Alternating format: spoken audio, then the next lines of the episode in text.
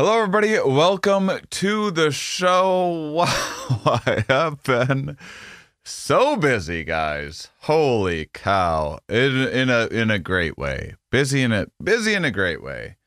Uh, whew, stretched a little thin at the moment, but feeling good about it.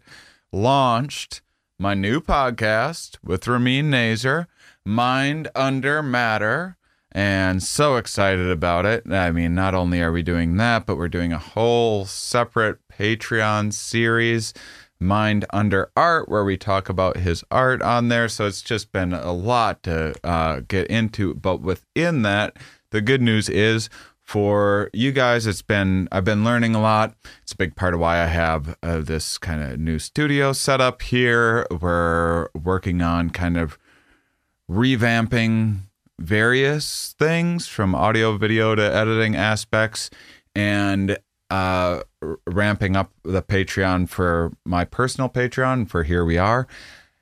Within that, I'm going to start doing uh, a, a Here I Am podcast when I reach the first goal, which we're almost there, which is basically getting this podcast paid for. We're almost there on Patreon. And if you go whatever time you're listening to this, you can see how far along we are. And then I'll start releasing that show um, once we have all of the editing expenses um, taken care of for Here We Are. And, um, and so it's just a way of, uh, you know i like i like blabbing a lot in the intros and outros. It's a way of me just really getting into some of my views on things and going off on some rants and stuff. And so doing that also added from my 111 city tour um, if, there was only one recording ever made of it. It was for bits and pieces were shown. Uh, it was like some of the the, the nicer stand up footage in um, in psycho in the documentary Psychonautics. Um, that recording I put on Patreon. I I was always planning to make that show a special. There were a number of various hurdles and I was going back and forth with a few things and basically kind of wanting to move on to other projects but I was still planning on making it a special, but COVID happened, plans change, and it's kind of cool. I realized it's kind of a cool thing um, just to have out there in the world as sort of a bootleg. Uh, so if you go to Patreon, 97 minute uh, special, um, well, not special, it's just a one camera shoot. There wasn't, you know, we didn't have the whole uh, setup and and everything else. I was never planning on releasing it. We were just gonna take a few clips out for the documentary, but now you can watch the whole thing. Uh, 97 minutes of my favorite show that I've ever put together, available on Patreon right now. So check out the Shane Mauss Patreon, and so many things going on, guys. So uh, it it won't. Uh, although there's been a few a few delays as we've been putting the massive amounts of things together and adding so much and animation and all these crazy things we're doing for Mind Under Matter. So you can go uh, to mindunderpod.com and check out all of what we have going on over there. At the time I'm recording this, we have episodes 0, 1, and 2 released, as well as three other episodes on Patreon. And uh, so just lots to check out there and um and but anyway we we're starting to get things under control. I think by by may we're going to be a pretty smooth running operation but been adding so many things and doing like the group hangs on my patreon and stuff like that. So appreciate the support. It's actually i'm so happy that i took the chance and made this show uh, patreon only stopped doing ads. Um, I'm just liking it so much more. I like building building the community. I like being experimental and having a kind of a behind a paywall place for things that I'm uh, uh, you know playing around with or just offering as exclusives and bonuses and stuff. Um, like my uh, like the recording from my tour, I wouldn't just put that on YouTube or anything like that because who knows? Maybe I will still make it a special one day. But uh, to be able to release to super fans like you guys, it's it was uh, it's pretty fun that I've been able to do that and get a bunch of cool feedback from you guys. So check that out and enjoy today's episode. Are we? Yes. Where are we? Here. Why are we here? Not entirely clear. We are misfits thrust into existence by random chance with no hints at all as to how we're supposed to make sense of it all. It's immensely bizarre. Here we are. Hello, everybody, and welcome to the Here We Are podcast. Today, I am joined by Dr. Heather Sedges, Associate Professor of Family and Consumer Science, is joining me. Heather, thank you for joining me today. Hey, it's a pleasure. Thanks a lot for having me. And could you give the listeners a little bit of a background? We're going to be talking about. Um, I mean, you you study. We kind of went back and forth a little bit because you talk a lot about um, childhood stress, and then you talk about farmer stress as well. We love the subject of stress generally on this show. Um, I uh, find ourselves talking about it uh, quite a bit. Uh, It's a huge, ripe field that's never ending. And so I was looking at it this morning and I was like, maybe we should focus on one of these. Let's talk about the farm stuff. But why don't we, um, wh- why don't we give the listeners just a general sense of who you are and your background?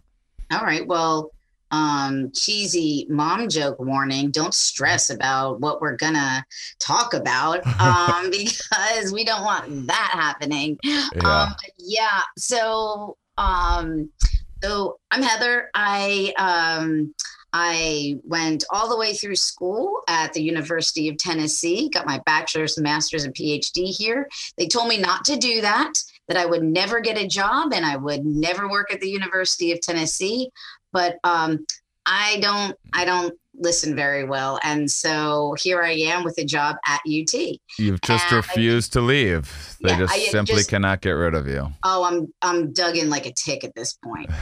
um, so uh, I, I love the University of Tennessee. I love where we're going and what we're doing and how we're doing it. Um, I've been about seven years in my position right now, and uh, it's it's been a real thrill. My background uh, started out wanting to be a teacher and then i went into the classroom setting and realized i was exhausted all of the time and that I didn't have the stamina to be a teacher. So, way to go, teachers. Um, so, I ended up going back to grad school and I just kept following all of the questions and curiosities that I had. I started out really looking um, and doing a lot of research with infant brain development. And uh, then I transitioned into really wanting to make um, interesting insights about how families function together uh, towards the development of their children. And uh, then in my last semester in grad school, I had a major existential crisis that I realized I didn't want to just teach in the college setting. I wanted to actually make change out in communities. So that's when I pivoted a little bit and um, really sought after a career where I could work in community settings. Uh, and so I started out as a program evaluator and then came over here to UT when the position opened. But um, so my job really is about translating research into practice. And so what that means is that I get to come up with really fun and interesting ideas like programming, um, parenting, family relationships, how we can transform communities to support healthy families and, and children's development. So, um, my ultimate goal, I always say, is uh, I just want to help as many people as possible. And so that's transi- transitioned from uh, where I started to where I am now. Awesome. And so you're a part of the uh, One Health initiative. That's how we were put together. Uh, we have uh, listeners have heard um, past guest Nina Fefferman on a few times, and uh, and Deb Miller back in November. And uh, uh, can you? And so I'm I'm starting to kind of helping coordinate. I believe in what they're they're doing, which is many of the things that you seem aligned with as well. I, and I'm I'm uh, up for uh, uh, especially. I mean, I launched this podcast with the intention of getting good information out there to the public, and in the hopes that that, in whatever small way, it makes the uh, the world a better place to live in. And the One Health Initiative seems like a really uh, ambitious and interesting organization that is uh, looking at kind of an interdisciplinary approach to uh, saving the planet, basically. Can you talk a little bit about the One Health Initiative?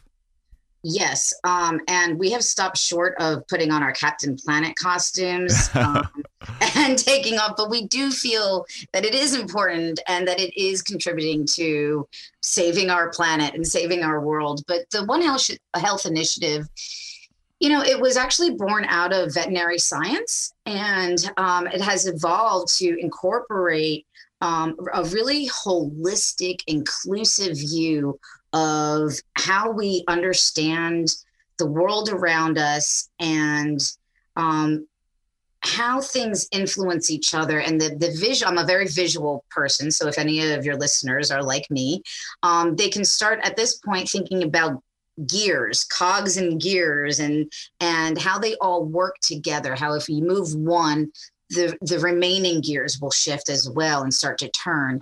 And that's really what one health is about. We all have our individual disciplines so we're all our individual gears but we all influence each other too. And so um, the part that i get to bring to the table is about humans and about um, how they interact with their world and how we function. But like nina is really great at understanding the the trajectory of something based on what we know in the past and she can do these really cool mathematical models to figure out all of that. And then there's deb miller who is so brilliant with her work in um, understanding the the origin of disease as it transmits from animals to humans and talk about the importance of that coming full circle right now during the pandemic. Um, in fact, just today, the WHO put out their announcement about they're they're confident in their findings about where everything started, and so uh, we have these scholars that are sourced for at least at UT. We're all uh, at the University of Tennessee. We're all internal right now, um, but One Health is a global initiative. And so there are centers for excellence related to it. There are people who are considered preeminent One Health scholars. And really, to be in the field of One Health and to really consider yourself a One Health thinker, if you will, you really have to have just a voracious appetite for information because you can start to connect the dots. And so maybe there's also listeners that love those crime junkie podcast types of things. And uh, they talk about those string models where you can put you know connect one thing to the other to the other. And that's what one health does. So we have somebody say okay well we know we have this this water issue in a community. Um, how is that going to affect how kids are um, you know functioning in their schoolwork? Or you know and how do we connect all of those dots together? So really one health is about understanding all of the things as they work in and around each other. Mm-hmm. um, yeah amazing. I i love everything that they do. And uh, what's so so this the work that you do that's kind of the most related to the One Health initiative. We're probably going to dive into the most um, today, which is a lot of uh, a lot of interesting work about about farmers and uh, and stress, right? Yeah, yeah. So, um, and admittedly, I do not come from a farming family. I um, I do not come from an agrarian background. I'm I'm a little suburban girl from Knoxville, Tennessee. My accent's from Jersey because my parents just kept telling me to walk the dog. Um, so, but I'm so here I am, and um, what happened was at the beginning of the pandemic, the um, USDA and National Institute for Food and Agriculture (NIFA) um, they put out a call saying, "Hey, we know farmers are struggling," and they knew this well before the pandemic. This did not was not born out of the pandemic. We've actually seen agricultural crises. It kind of goes in cycles. We've seen it, saw it in the 80s, and so here we are again, seeing um, uh, farms and agriculture really struggling for a variety of issues. But um, so USDA and NIFA put out this call, and they said um, we're looking to address and help farmers and the whole ag world, if you will, uh, in a really big way. And so they established uh, four. Uh, they call them networks, and so uh, we were able to earn the grant for the southern region. So our southern region represents 13 states. We go from Texas up to Oklahoma, uh, Arkansas, Kentucky, uh, Virginia, and then down the coast Florida and Mississippi, Alabama, Louisiana, all of those, and everybody in between. So um, we are in this southern network. We also have a north central version of this type of grant, uh, Northeast and West. So, four networks are designed to come together and understand what's happening for farmers, ranchers, foresters, uh, and what what are really the root causes of their stress, um, and what can we do about it? Not only as individuals and in communities, but at the policy level, and um, just uh, an, an infrastructure types of ways that we can respond to it. So, so this work, this farmer stress work, was born out of this grant. Although I can we can fill in the blanks too because um, many people have been working on this topic for decades and decades. So, uh, but this grant in particular, University of Tennessee, we're so honored to be leading it, and we were supported with uh, UT's One Health initiative, and the scholars there really contributed their insights into understanding a really complex issue. Um, so we've got uh, some money over the next couple of years to really address uh, the needs of farmers in our farming communities. And when I say farmers, by the way, Shane, I'm also talking about ranchers and foresters and all of it together. But mm-hmm. I tend to just say farmers.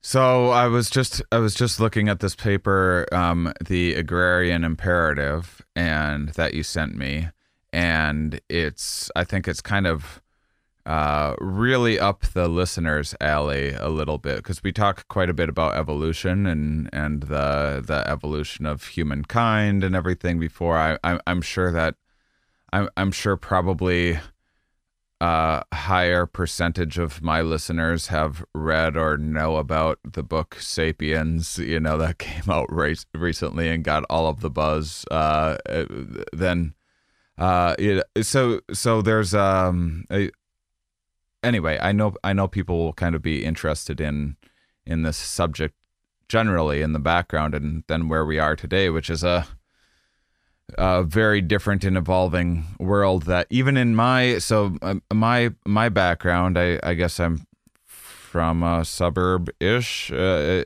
if uh, and I uh, but I'm I'm kind of surrounded by uh, in a little city of La Crosse, Wisconsin, uh, where I grew up was maybe 50,000 people when school was in or something like that. And then um, it's two and a half hours to uh, like Madison or Milwaukee or Minneapolis. And in between those areas, it's like nothing but farmland.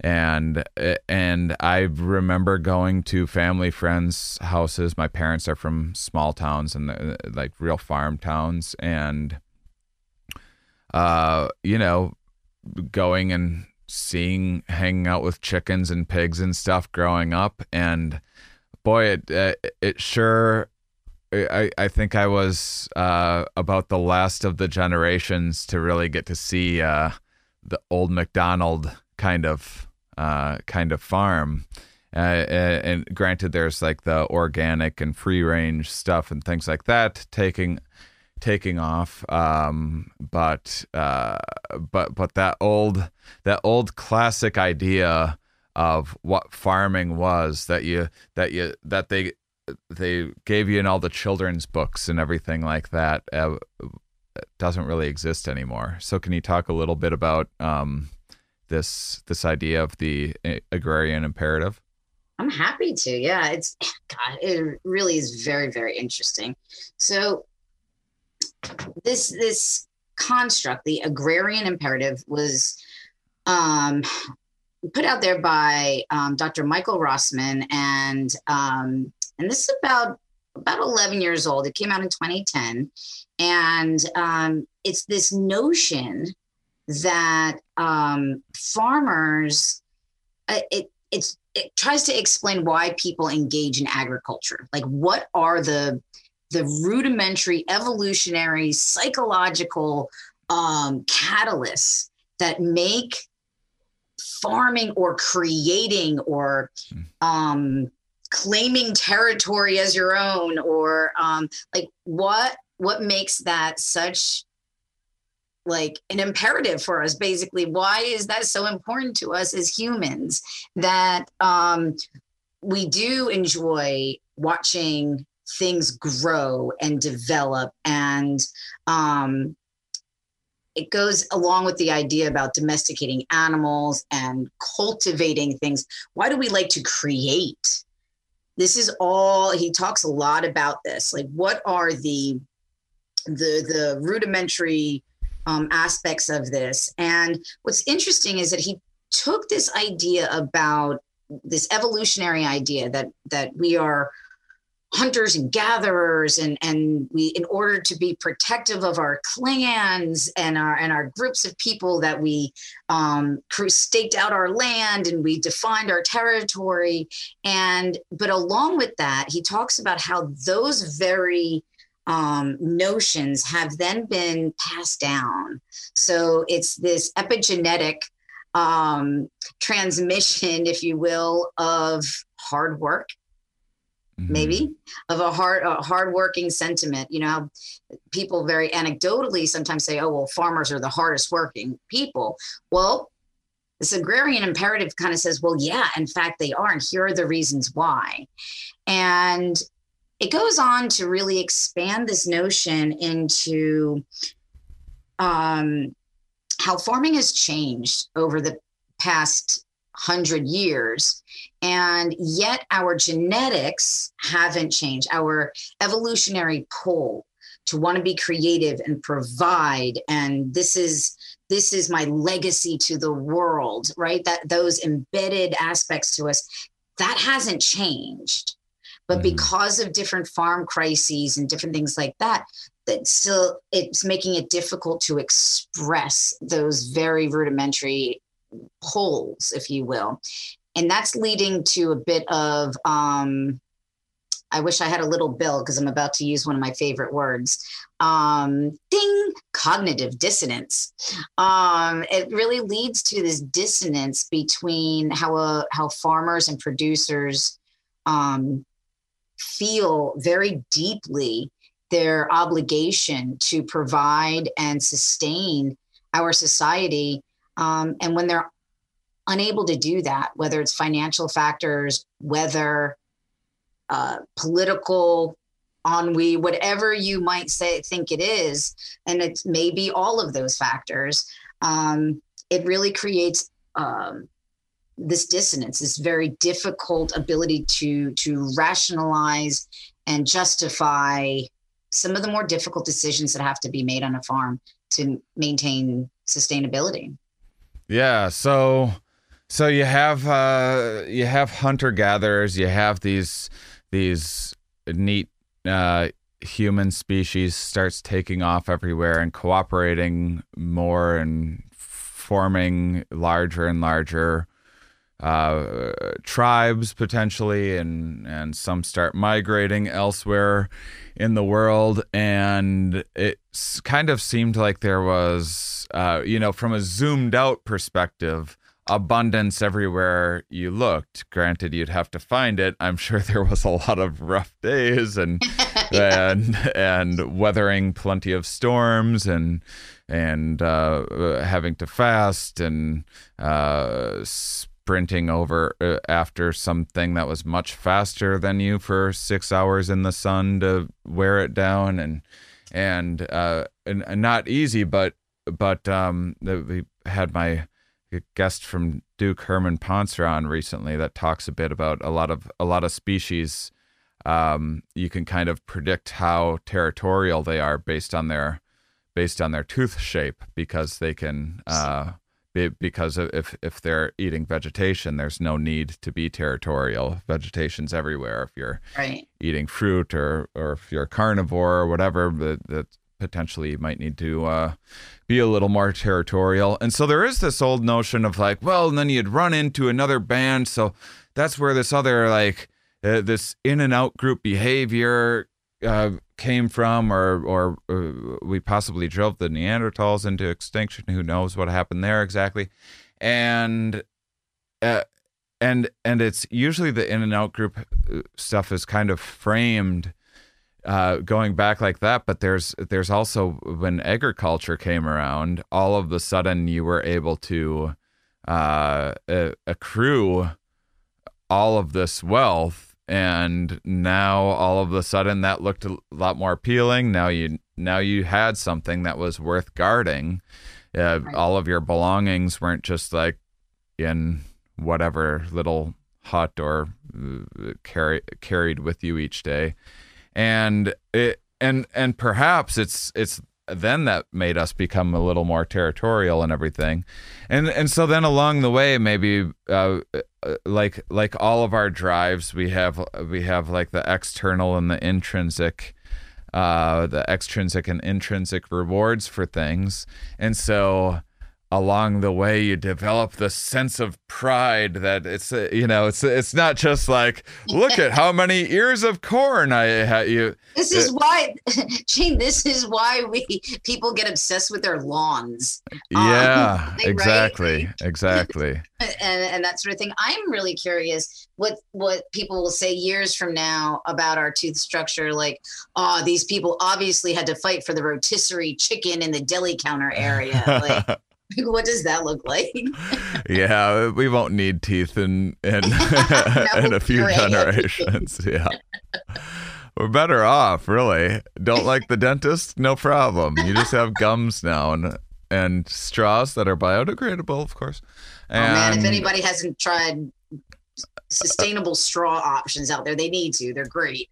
Um, so uh, so this this sense of pride that comes along that has been built through the generations and land has been passed on and and th- this isn't just uh go go into your 9 to 5 clock in clock out and you get your paycheck and whatever. That's just this thing that you you get through uh, the day to put food on the table this is this is your everything this is your property this is your inheritance this is what you're passing on this And is it's not just your everything, it's everyone else's everything too. When you are the one pro- protecting and producing the sustenance for your Mhm. group. So it's not just, and then it's, it's not just your family that's going or you that's going to suffer if you, you know, aren't able to make something grow.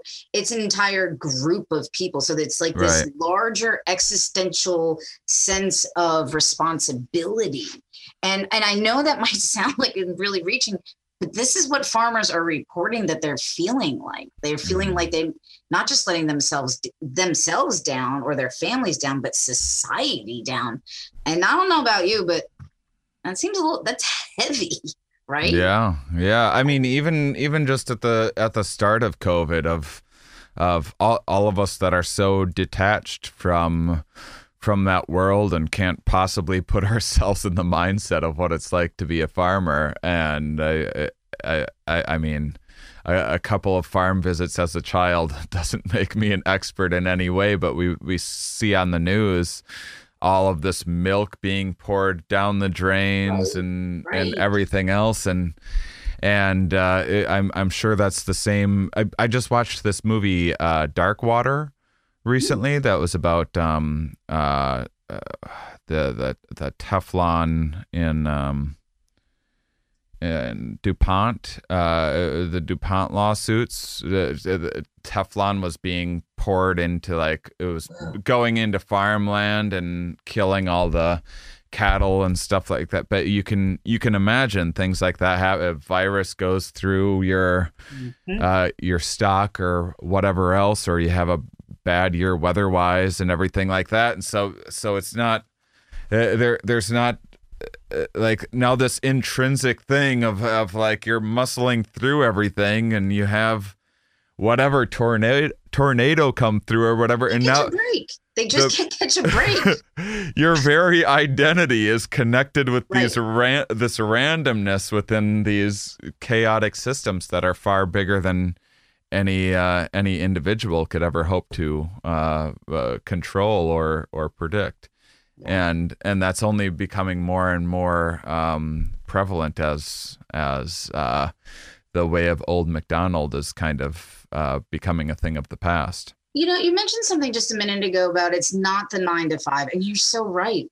Farming and and producing in in these agriculture agricultural settings is it's 24 7 because so what happens then is they're always on. They don't get to ha- they don't get to call in sick right?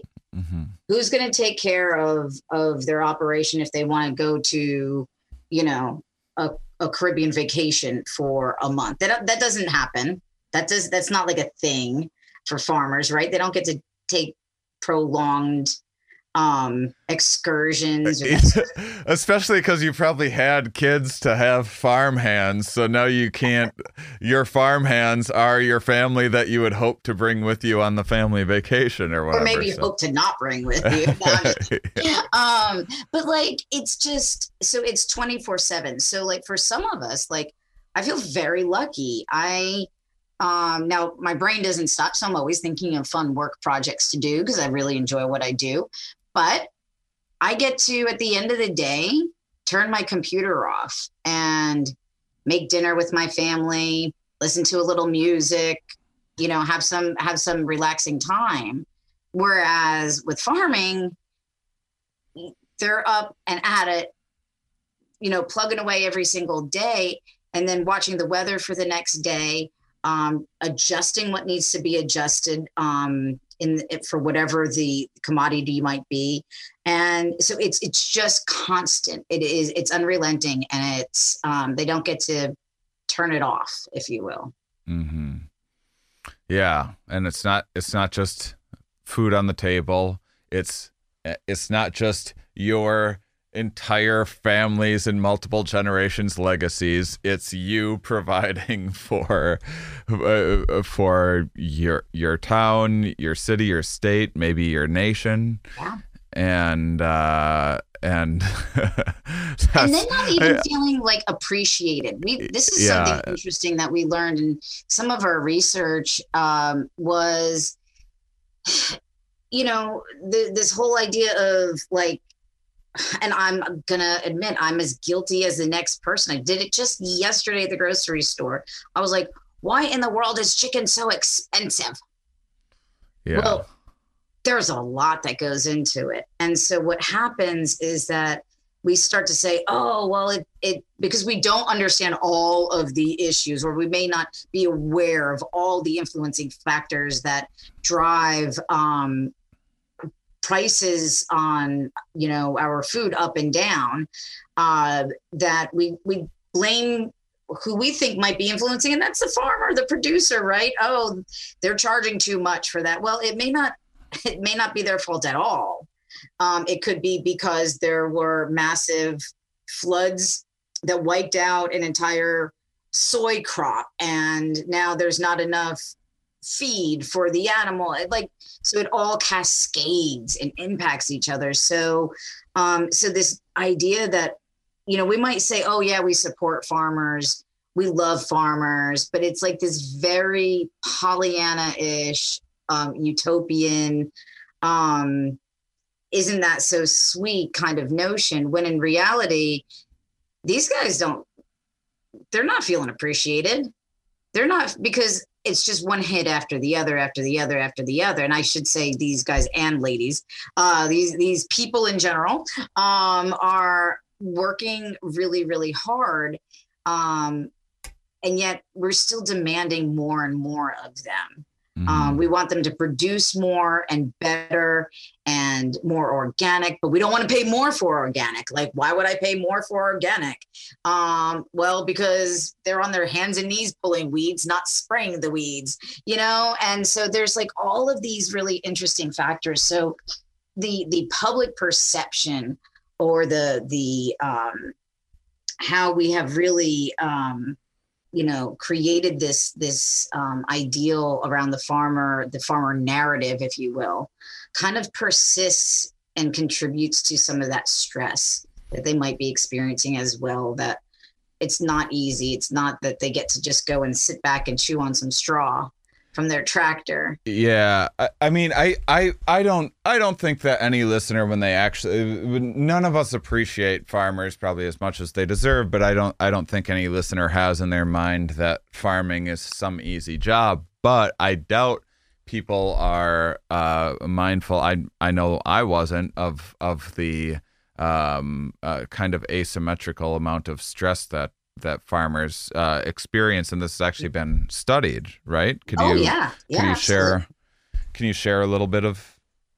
Yeah, and you know what's interesting? Uh, it's been some of this has been anecdotal for a little bit, um, uh, but in the about the- probably about the past twenty years, really more in the past ten years or so, we've been seeing increased research on um, the root causes of farmer stress, and so we've touched on some of it.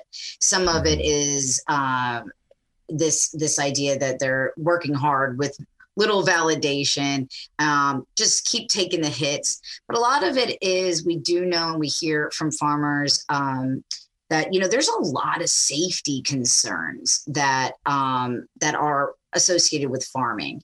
And so um, the hypervigilance that's needed to maintain uh, safety on the farm uh, is one of those stressors. Another stressor is the big one is finances. So i don't know if any of your listeners have been where they've had driven next to a combine in a rural area and you can literally if you wanted to i don't suggest doing it drive underneath it. These things are huge right? Huge.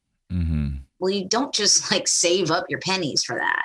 That's a major financial um, investment and to maintain that over time. So finances are a big part of this. Um, and because of the inherent rural nature of farming because you need big space to to do some of the large scale farming um, there's a lack of social connectedness. And um, that's not only because of place but also because the demands of the occupation.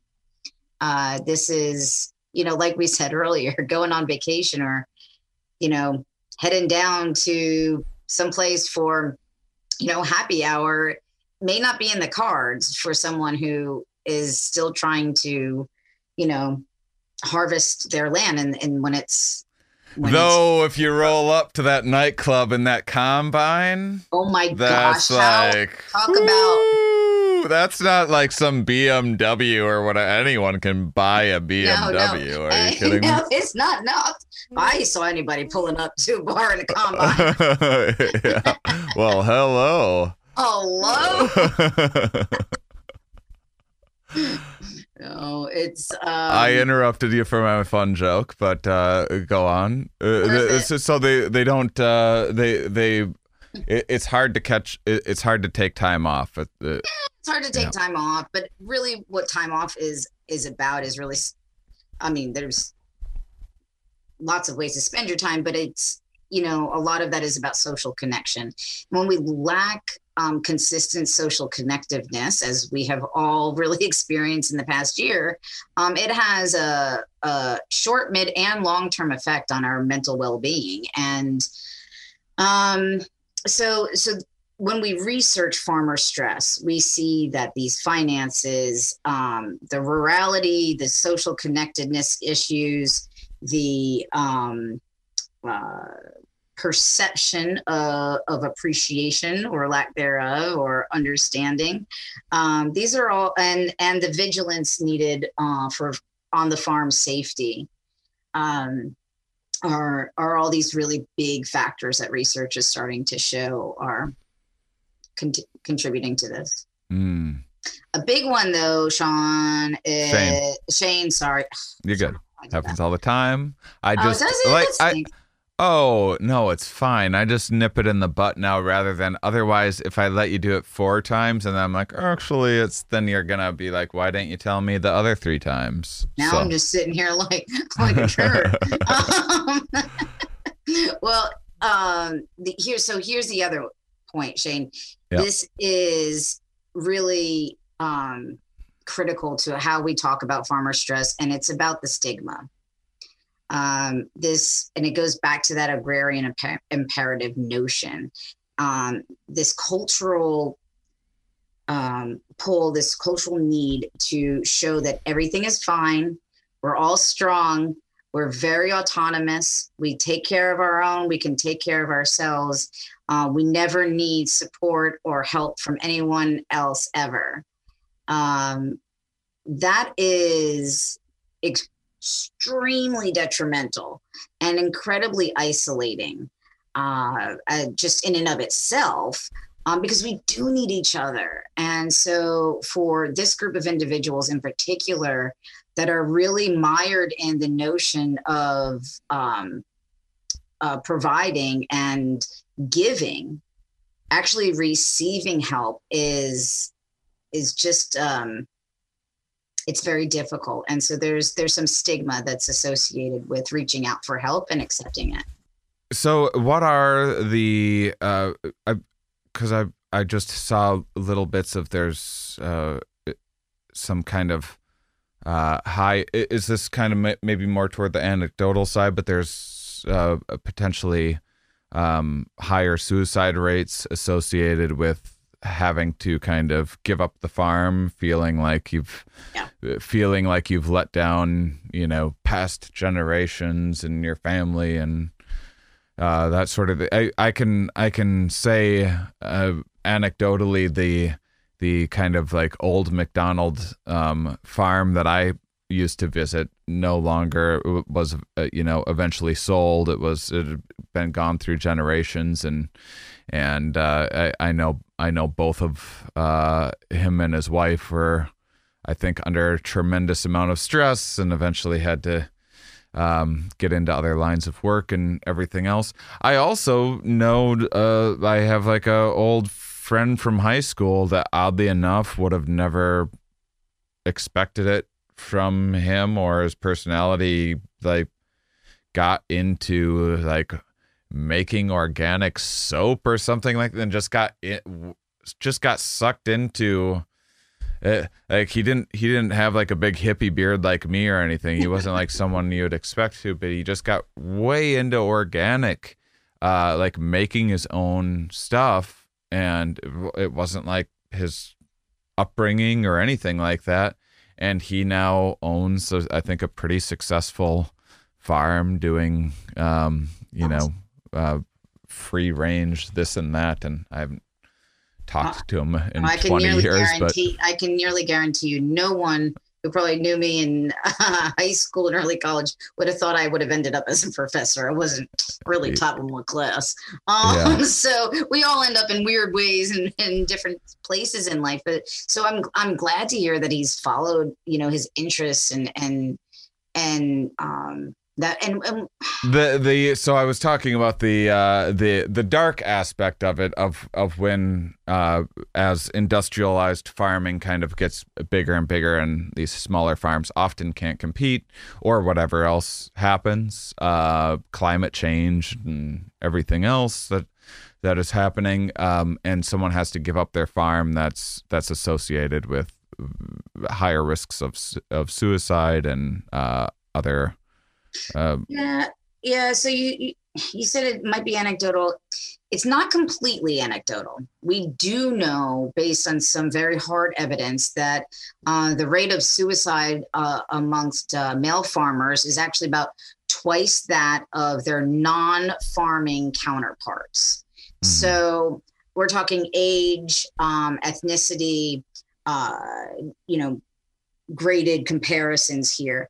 The difficulty in getting some real numbers on farmer suicides is because in so many states, they don't, they might track self-harm or completed suicides or they might actually track the that kind of vital statistic but there's so many times that they don't ask what was that person's profession and they mm. don't keep track of that in reportable ways so mm. that is one area that we're really looking to hope to to influence and to change is that we can start to understand um, a little bit more uh, looking at at some of the data over time the the the reality is that caucasian middle-aged men are at greatest risk of um, completing suicides uh, than any other group. Mm-hmm. That is that that middle-aged white male. That's where we we see the highest incidences, and so I I don't know anybody who doesn't think of specifically that description when they think of farming. Now, there's lots of other groups who farm. There's lots of other you know gr- uh, age groups and and crop focus and all this other kind of stuff but above and beyond what we are seeing uh, are, are, these middle-aged white men. And what's particularly challenging what adds a whole nother layer on is that some of them are military veterans. And so when and the research is very clear on this that if you are a ma- middle-aged male veteran who farms we want we want you to be take very good care of yourself because that's where we see some of these greatest in, indices of, of suicide. Hmm. Uh, what about the policy side of things? Is are there are there any? Uh, uh, do you do you guys look into any of the um like when you talked about how expensive chicken was? Uh, are there uh what do you think of ideas tossed around about kind of sin tax on all of the garbage like cereals and stuff and like processed this and that that no one should have and maybe some credits for certain incomes for like a produce credit or or something like that? Is is that is, is that anything you ever see happening or feasible in any way? It's not something that i think that would ultimately be of major benefit to to farmers on really a whole lot of scales. Um so like just bringing like tr- letting that trickle down to farmers there's just so much um political mildew that goes into all of that that the i think the mm. ultimate effect wouldn't really be on helping farmers or producers because there's there's lots of other ways to do that. And you know, I, I don't know. I try to stay away from. I try to be fairly apolitical uh, when it comes to policy work and just really focus on helping as many people as possible. But um, healthy nutrition and education around that can drive people to eating more fruits and vegetables and and you know pro, healthy protein and for them and so I think just healthy lifestyles in general is what we should be promoting, mm. um, rather than than taxing and acting in very punitive ways for people because we know and there's any parents that are listening on here we know that um, punishment produces a short-term outcome on behavior whereas um, rewards like feeling healthy not having the inflammation in our in our bodies or um, tasting really good food those are rewards to us. And that's going to be far more sustainable to not only us as humans but also to the farming community as well because people keep going back uh, to the healthier options that maybe are local with their farmers mark local farmers markets and that sort of thing. But Yeah, I'm I'm So- I'm less punitive and more. I I see. Well, that's well, that's very interesting that there could be these um, kind of unforeseen uh, positive downstream effects of people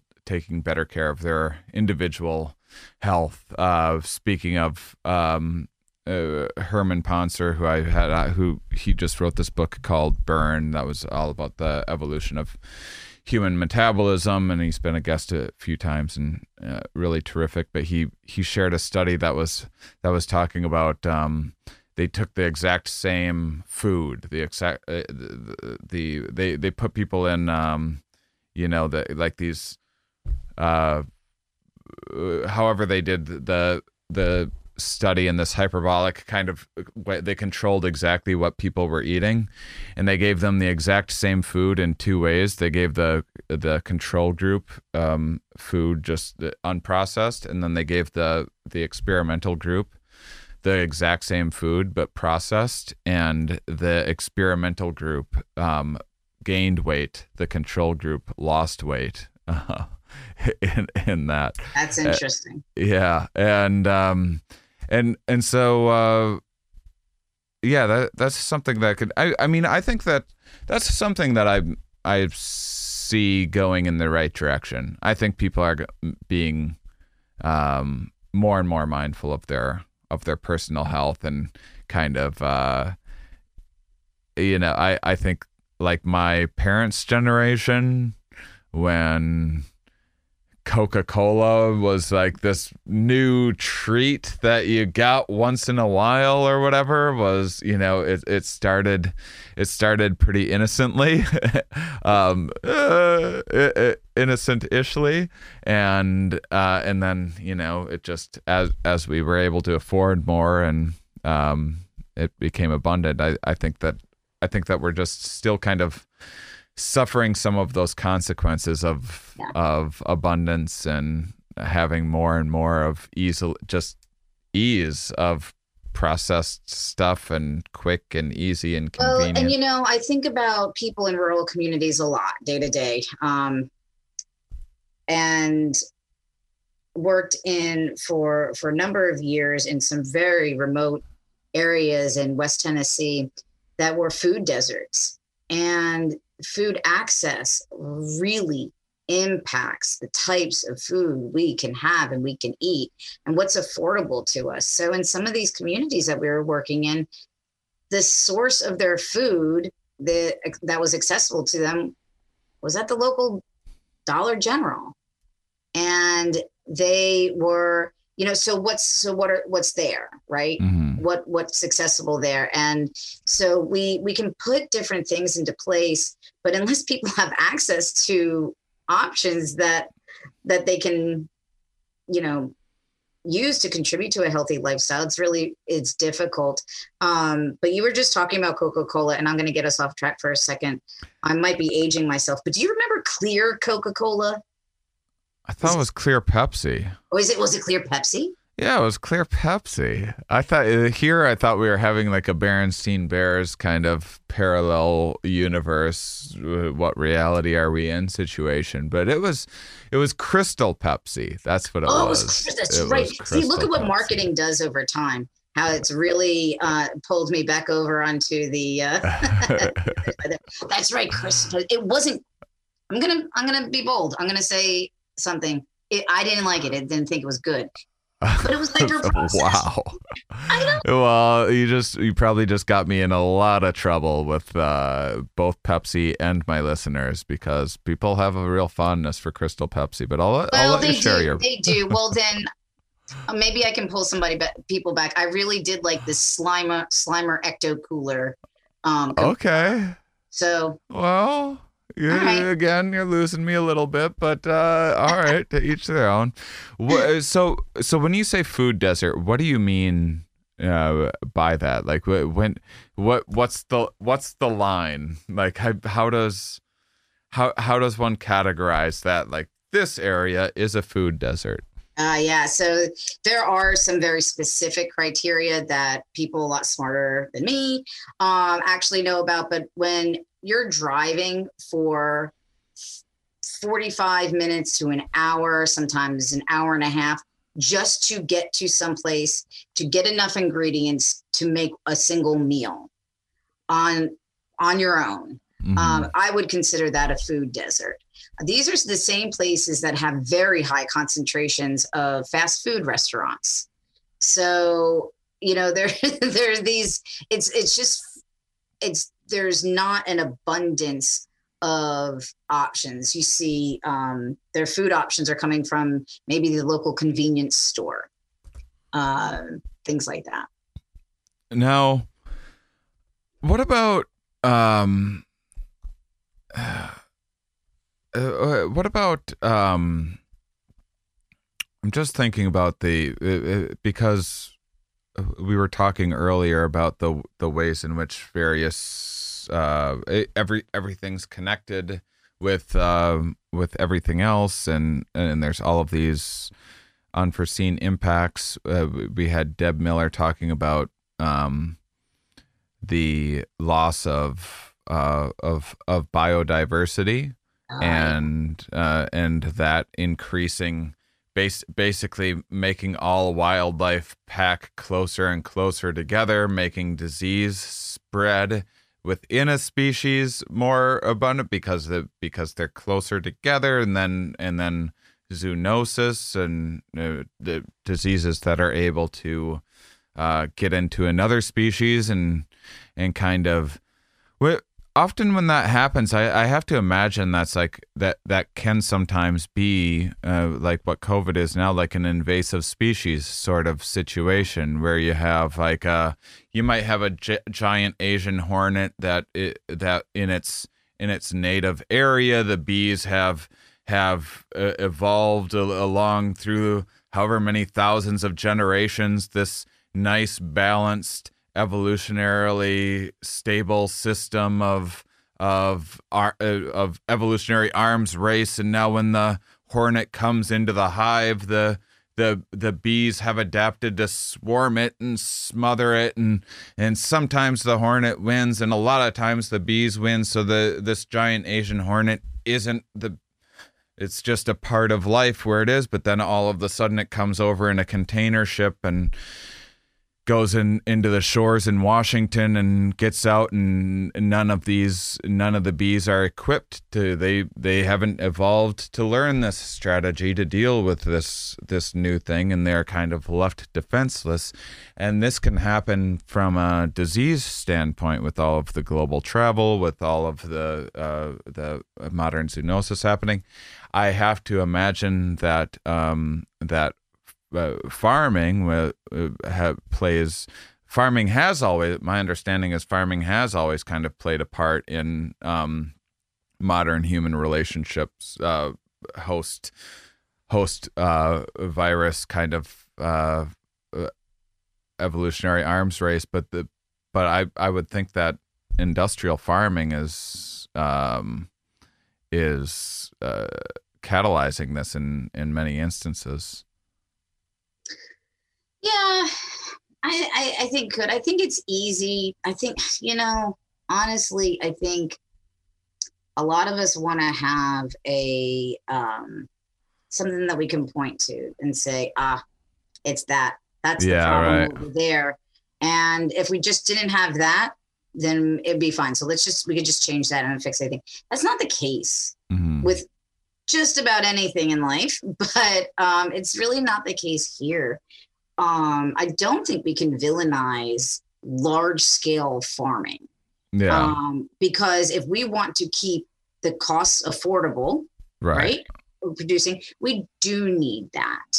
Um, and we do need to, of course, think about it in very sustainable ways and do all of that. But I think the when we talk about how one thing leads to another and affects each other, specifically from like a one health standpoint, um, really understanding all of the um, the factors that go into um, producing, and it's not just on the farm setting. These are, oh, you know, uh, forestry as well. I mean, think about the, the the turnaround of that industry. There's a long that's a long term industry, right? You can't just Mhm. make one little tree in a short amount of time. And so it's, um, I, I, I, I caution people about just picking one thing and saying that's where the problem is. That's where we need to change it. So think about it.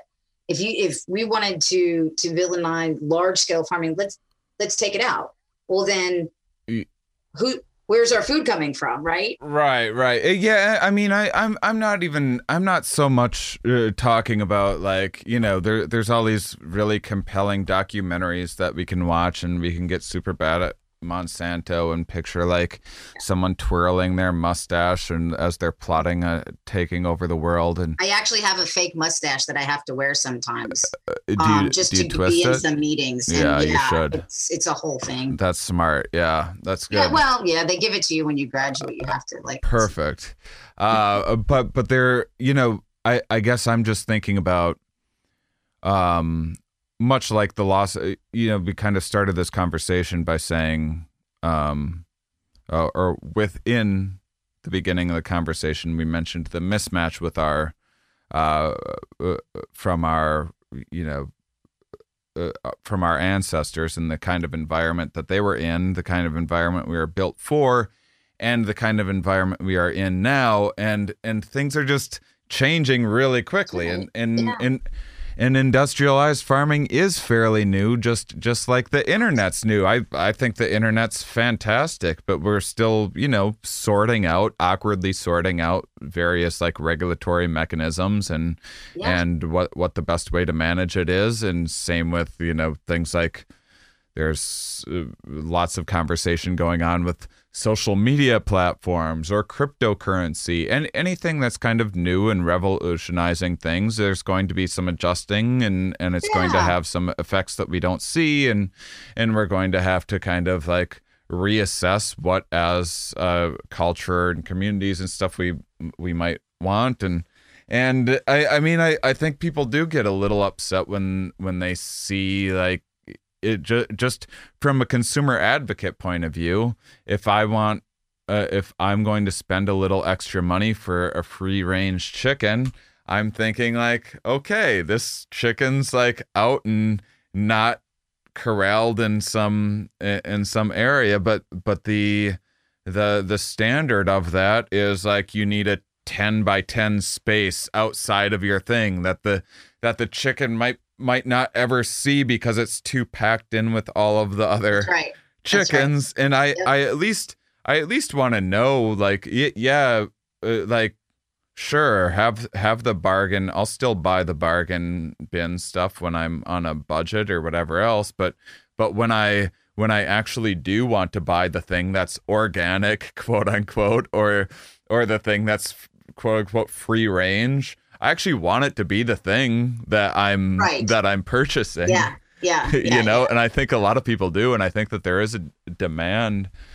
um for that. And and and much like we might we might or, or as we become more mindful of these modern problems we might reorient our perception to all of the sudden being very impressed when someone has a combine which we normally ups, uh, uh, think of like i think a lot of people think of like lower class or like uh hill, hillbilly or something like that you know? Like this is like if if you have a combine that's millions of dollars that, man. that's multiple Lamborghinis that person is Yeah. is is Yeah. is driving. I would like a farm. You know what? I would like a farm cribs show. I would like, I would like somebody to go to the different farms and be like, this driveway uh, over here in this paddock, we have our uh, our Angus cattle, and uh, we pay. You know, these are really expensive things. Yeah, so I mean, I, I guess I'm just uh, I'm talking about you know like having an informed society where we can use democracy to help shape what we not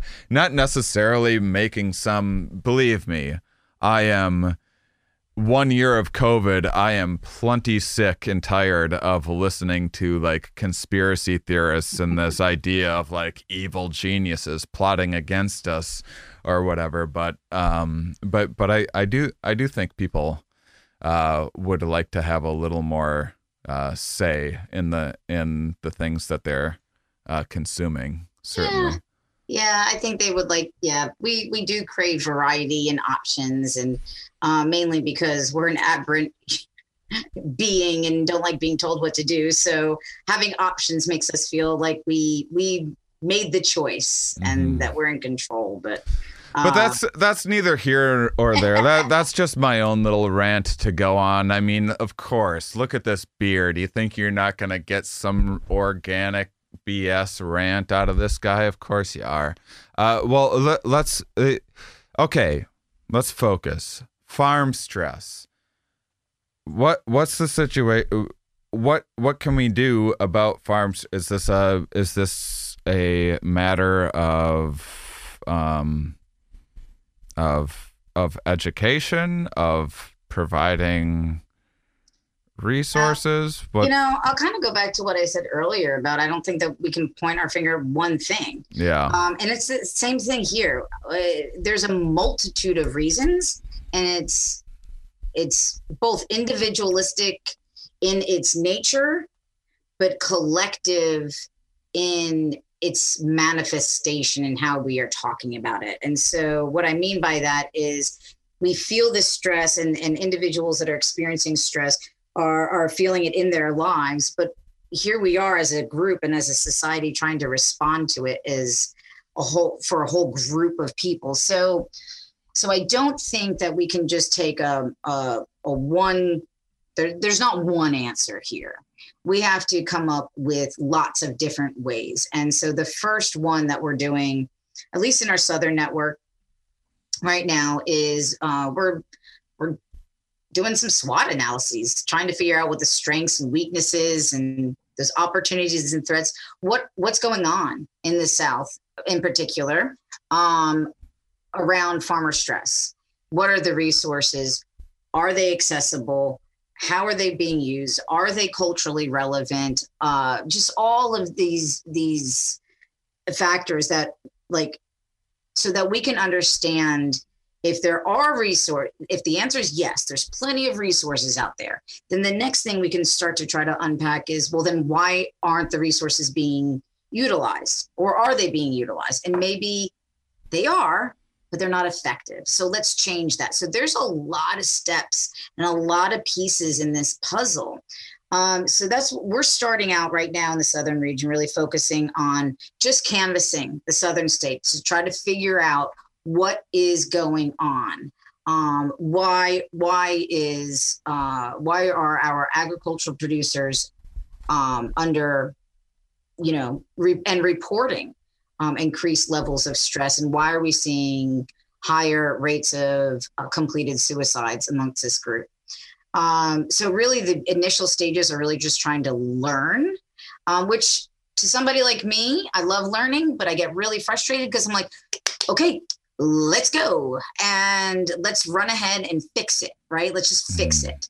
And i think we have to be careful and we have to make sure that we have a strong understanding so that we can fix it well with while mitigating the unintended consequences that are always there Mhm. and um, addressing it in a really long term fashion. And so, in order to do that, yeah, we've got to educate people. We've got to start talking about it.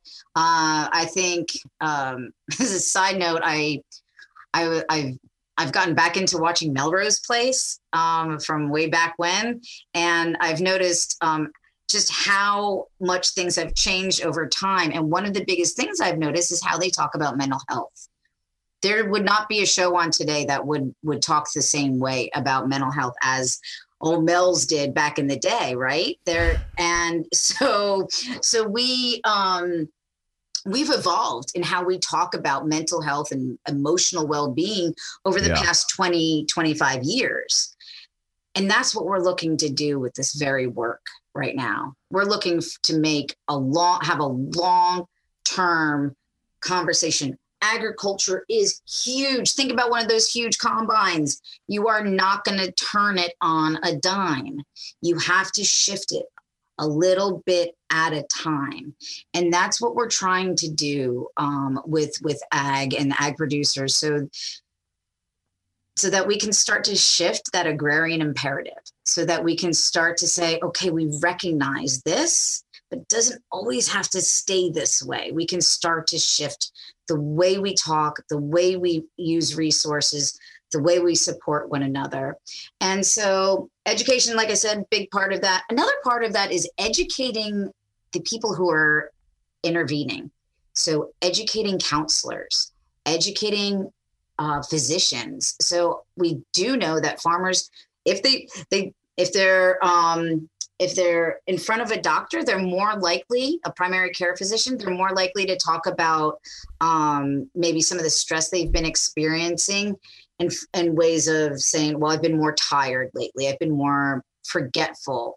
Um, I made some mistakes the other day uh, and forgot to close the one gate, and it made things a little dangerous. So um, they'll they'll start to talk about some of the um, the the externalizing behaviors, if you will, um, that that speak about stress and mental health. So we are working to educate uh, medical providers uh, on really recognizing those mm. signs and symptoms and being able to have critical conversations. So it's not just educating the public or farmers, but it's also educating all of those that are proximal to their lives, that um, right down to the the banking lenders. So we know from actual research, econo- agricultural economic research, that a farm is more likely to to go into financial default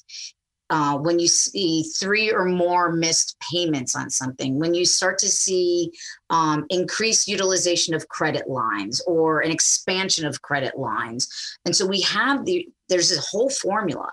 And so how can we educate lenders and companies to say, if you, if this, if these mm-hmm. indices, then you have to have the response, you have the responsibility to say, I've been noticing these things. Here's here are resources.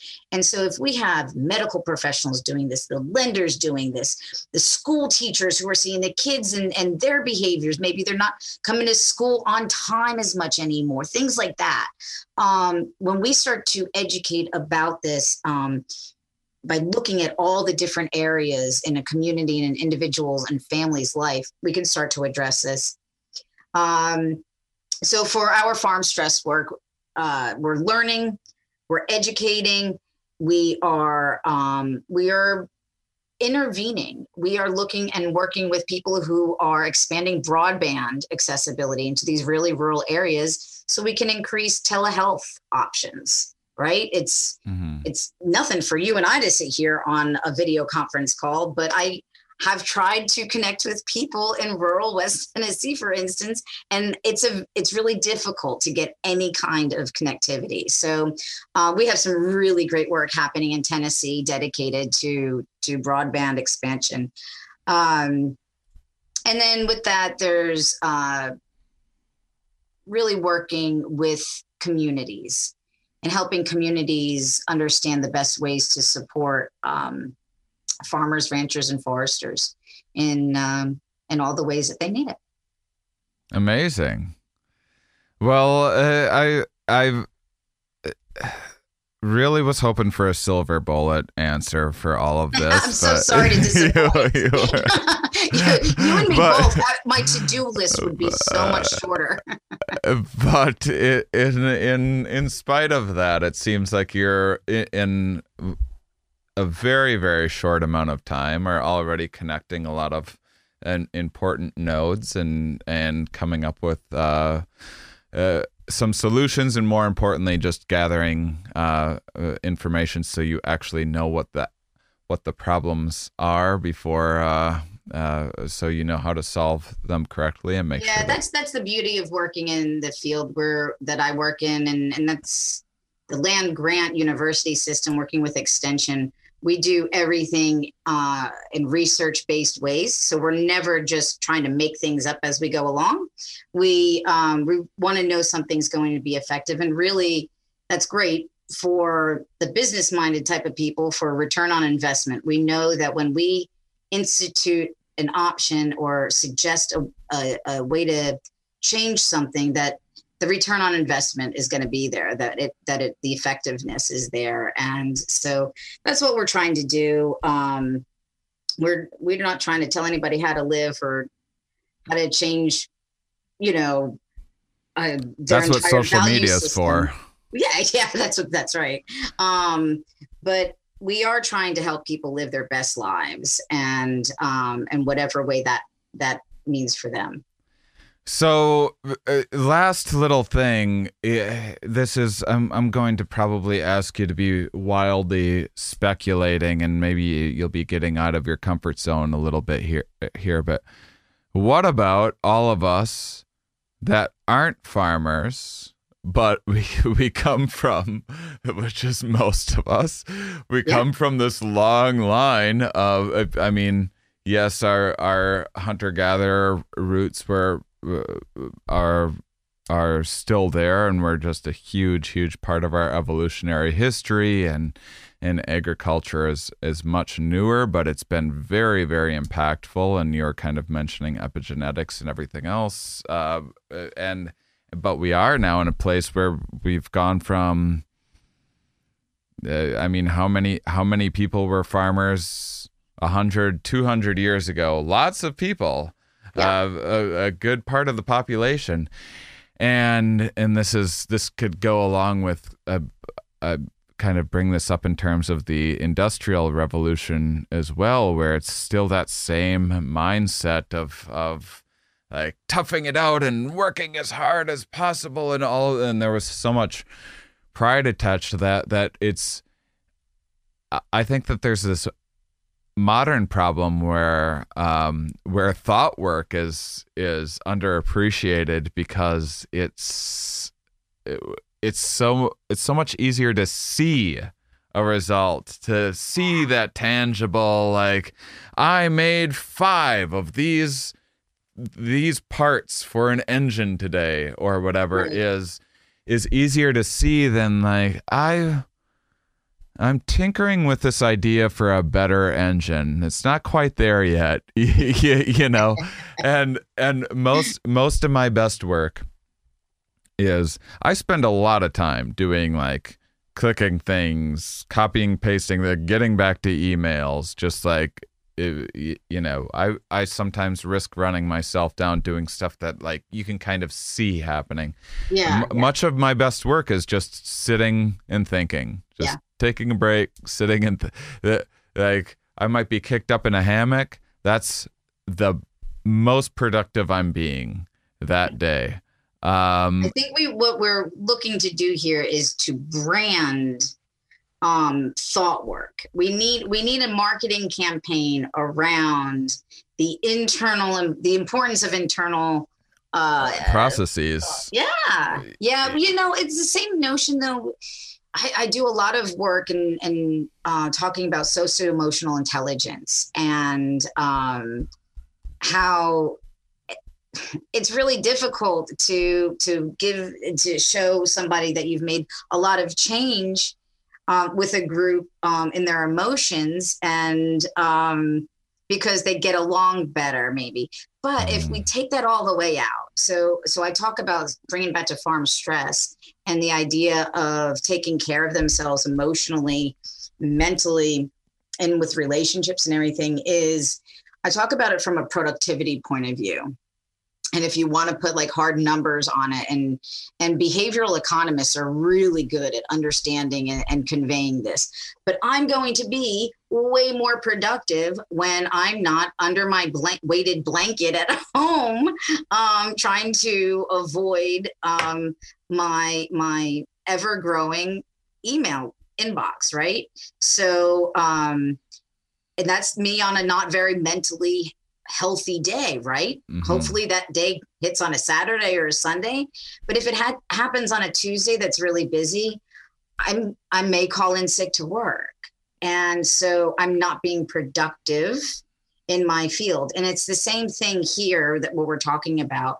Um, if we prioritize uh, mental and emotional wellness, we'll see the returns uh, and, and in terms of productivity whether it's obvious or not but we'll see those returns at some point Mhm. um, in the future. So maybe your best work is in that hammock thinking about things, but eventually those are things may actually manifest into the next iteration of your podcast, your next stand up, your next this, your next that. So I do think that it's just it's the difference between instant gratification and being Mhm. able to see something uh, versus putting the time investment into producing.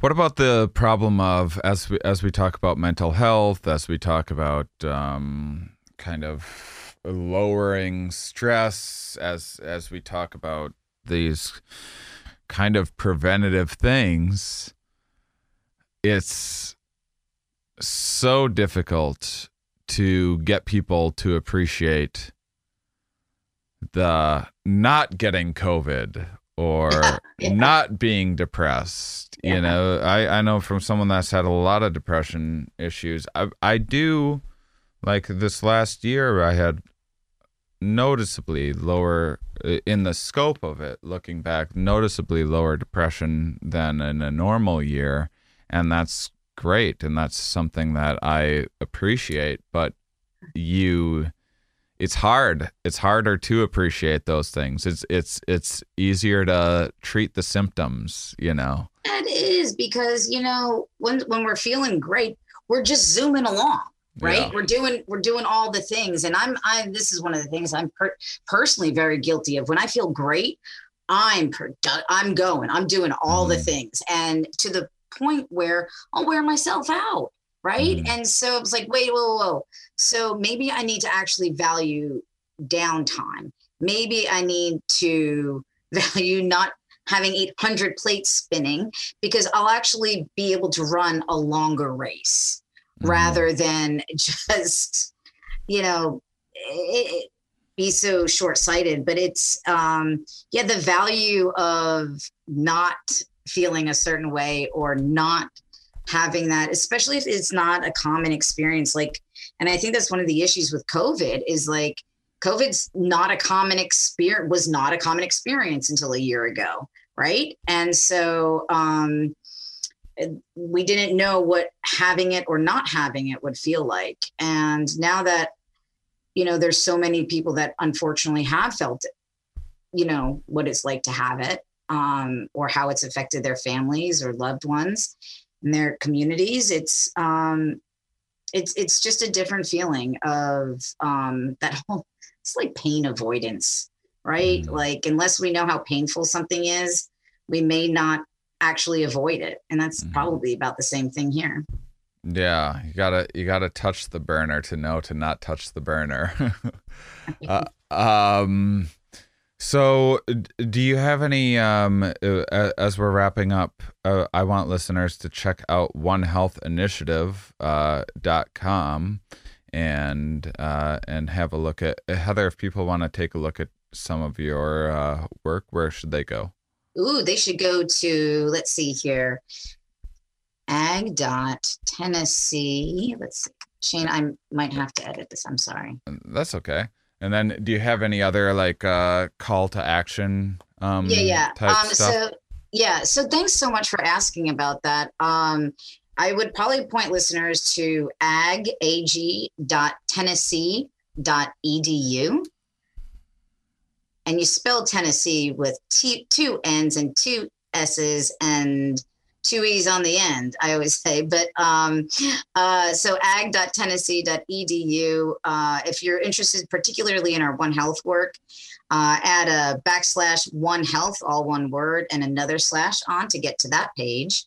And, um, you know, we're doing a lot of really important work with, um, with our land grant institutions and with extension uh, in particular. But um, I guess a call to action might be eat some vegetables, eat some fruits, grab grab the chicken Easy.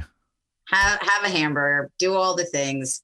Um, Well, some uh, you know, uh, I what I find to be the case is that sometimes learning about things like this and just increasing my uh the your mindfulness can help can help drive and uh, help you execute and implement in your life the things that you wanted to be doing anyway. And because it's always it's one thing to intellectually know something it's another to kind of feel it in your core and integrate it into who who you are. And sometimes it's it just takes the right number of connections before it's like okay all right for the farmers I'll I'll eat I'll eat vegetables. so what we're hoping is that this is a tipping point for people. Yes, So yes, that- yes, exa- so exactly. I'll do it for the farmers this time. All Um, right, I don't but- want to, but give me that broccoli. Yeah, no, I do think that um one of, one of the, my hopes really is that people and they listen to this and maybe the, they'll stumble upon another um, article about farm stress or that sort of thing and, and maybe pay a little bit more attention to the topic um, because as the issue grows and our response to it grows we are going to need public support and we are going to need people to come forward with more great ideas. And we want young investigators and young minds to come forward and join the one health initiative and think about things in really complex ways that that simultaneously make our brains explode and ask more questions at the same time Well, not just explode, but reorient our perception Yeah. too, so that uh, that uh, we, we we now live within a new perception, a perception where now you're not just driving past mind-numbing flat farmland through the Midwest for hours. Now you're tr- now you're like, oh damn! Look at that combine that over combine! there. Woo! he's a baller with the combine. exactly. So, yeah yeah yeah uh, so uh, uh, know, knowing more about life and reality enriches it and makes it that much more interesting and makes you and all of us more interesting together. So, our, so thank you, Heather Sedges, for joining the Here We Are podcast. I appreciate having you. thank you shane i appreciated being here with you And thank you, listeners, for being such wonderful, curious people. We'll talk with you more next week. Thank you for watching, everybody. Next week, we're going to be talking about uh, learning difficulties and uh, reframing Maslow's hierarchy of needs and kind of a looser one, real, real jokey and, and fun and and uh, go- uh, goofier. It was definitely a goofier uh, episode in a good way, but it was a, a goofier episode than normal. Just sometimes I'm in a more peculiar mood, and so we we have uh, more laughs than usual. Maybe slightly less science than usual next week, but uh, but a really a really fun episode. Regardless, um, if you can support on Patreon, cool. If you can't, there's lots of free ways to support the artists you like. For example, write a review of your favorite podcasts. That helps uh, iTunes algorithms know what to uh, put out to people. If you're on YouTube, uh, engage with comments, and I'll uh, I'll try to respond. And that's a way of of generating uh, more um, more stuff so the algorithms send it out to more people, and also just so so people seeing it know that there's other people interested out there. It is a funny thing that there's so much, you know, life is busy and full of all sorts of uh, all sorts of uh, things to take in, and um, so uh, you know, uh, launching something from from a uh, more of like a grassroots sort of situation, it's challenging to get the ball rolling because everyone's like, "Oh, what's the popular thing?" It just makes life easier, you know. Uh, Like, oh, this show everyone's talking about, I'll watch the show everyone's talking about. It makes sense, right? But sometimes there's hidden gems like the Here We Are podcast that need your individual support, that need a little bit more of a nudge to get out there because it's not really made. You know, like I said, I, I don't have celebrities on here. It, it's it's not. Uh, it, it, it, we're not talking about the same. You know music or sports or whatever, like the stuff that just everyone in the world is into. You know, we're talking about uh, weird science about farm stress that you're never going to hear anywhere else. But damn, it's so interesting.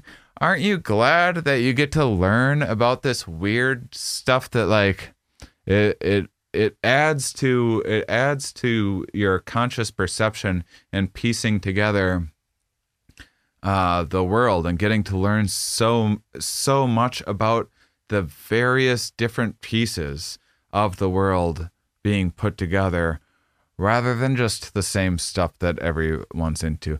Unless, of course, this becomes wildly popular and everyone's liking it, then you should also like it too because you should only like popular things. All right. Um, with that, I do want to say once again if you're on Patreon, make sure and keep an eye out for the posts that I make for the group hangs. I've found through doing them that some people have been a little nervous about meeting new people. I think people that are into science are like me, they're kind of introverted. I know I don't seem introverted and I put on a thing, but I my my natural predisposition is introvert. So there there's, you know, there's more introverts probably that are that are fans on here than than a lot of your average podcasts. So please either don't be shy or be shy and come anyway because I appreciate your support on Patreon too, but I would I would love for you to be a part of the community and get the benefit um, of it too because it's been fun hanging out with people. So uh, so check that out. Join a game night.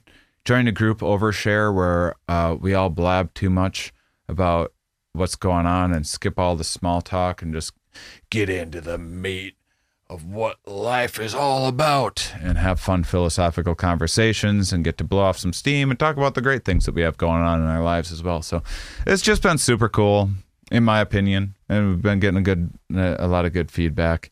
So, uh, so check it out if you like.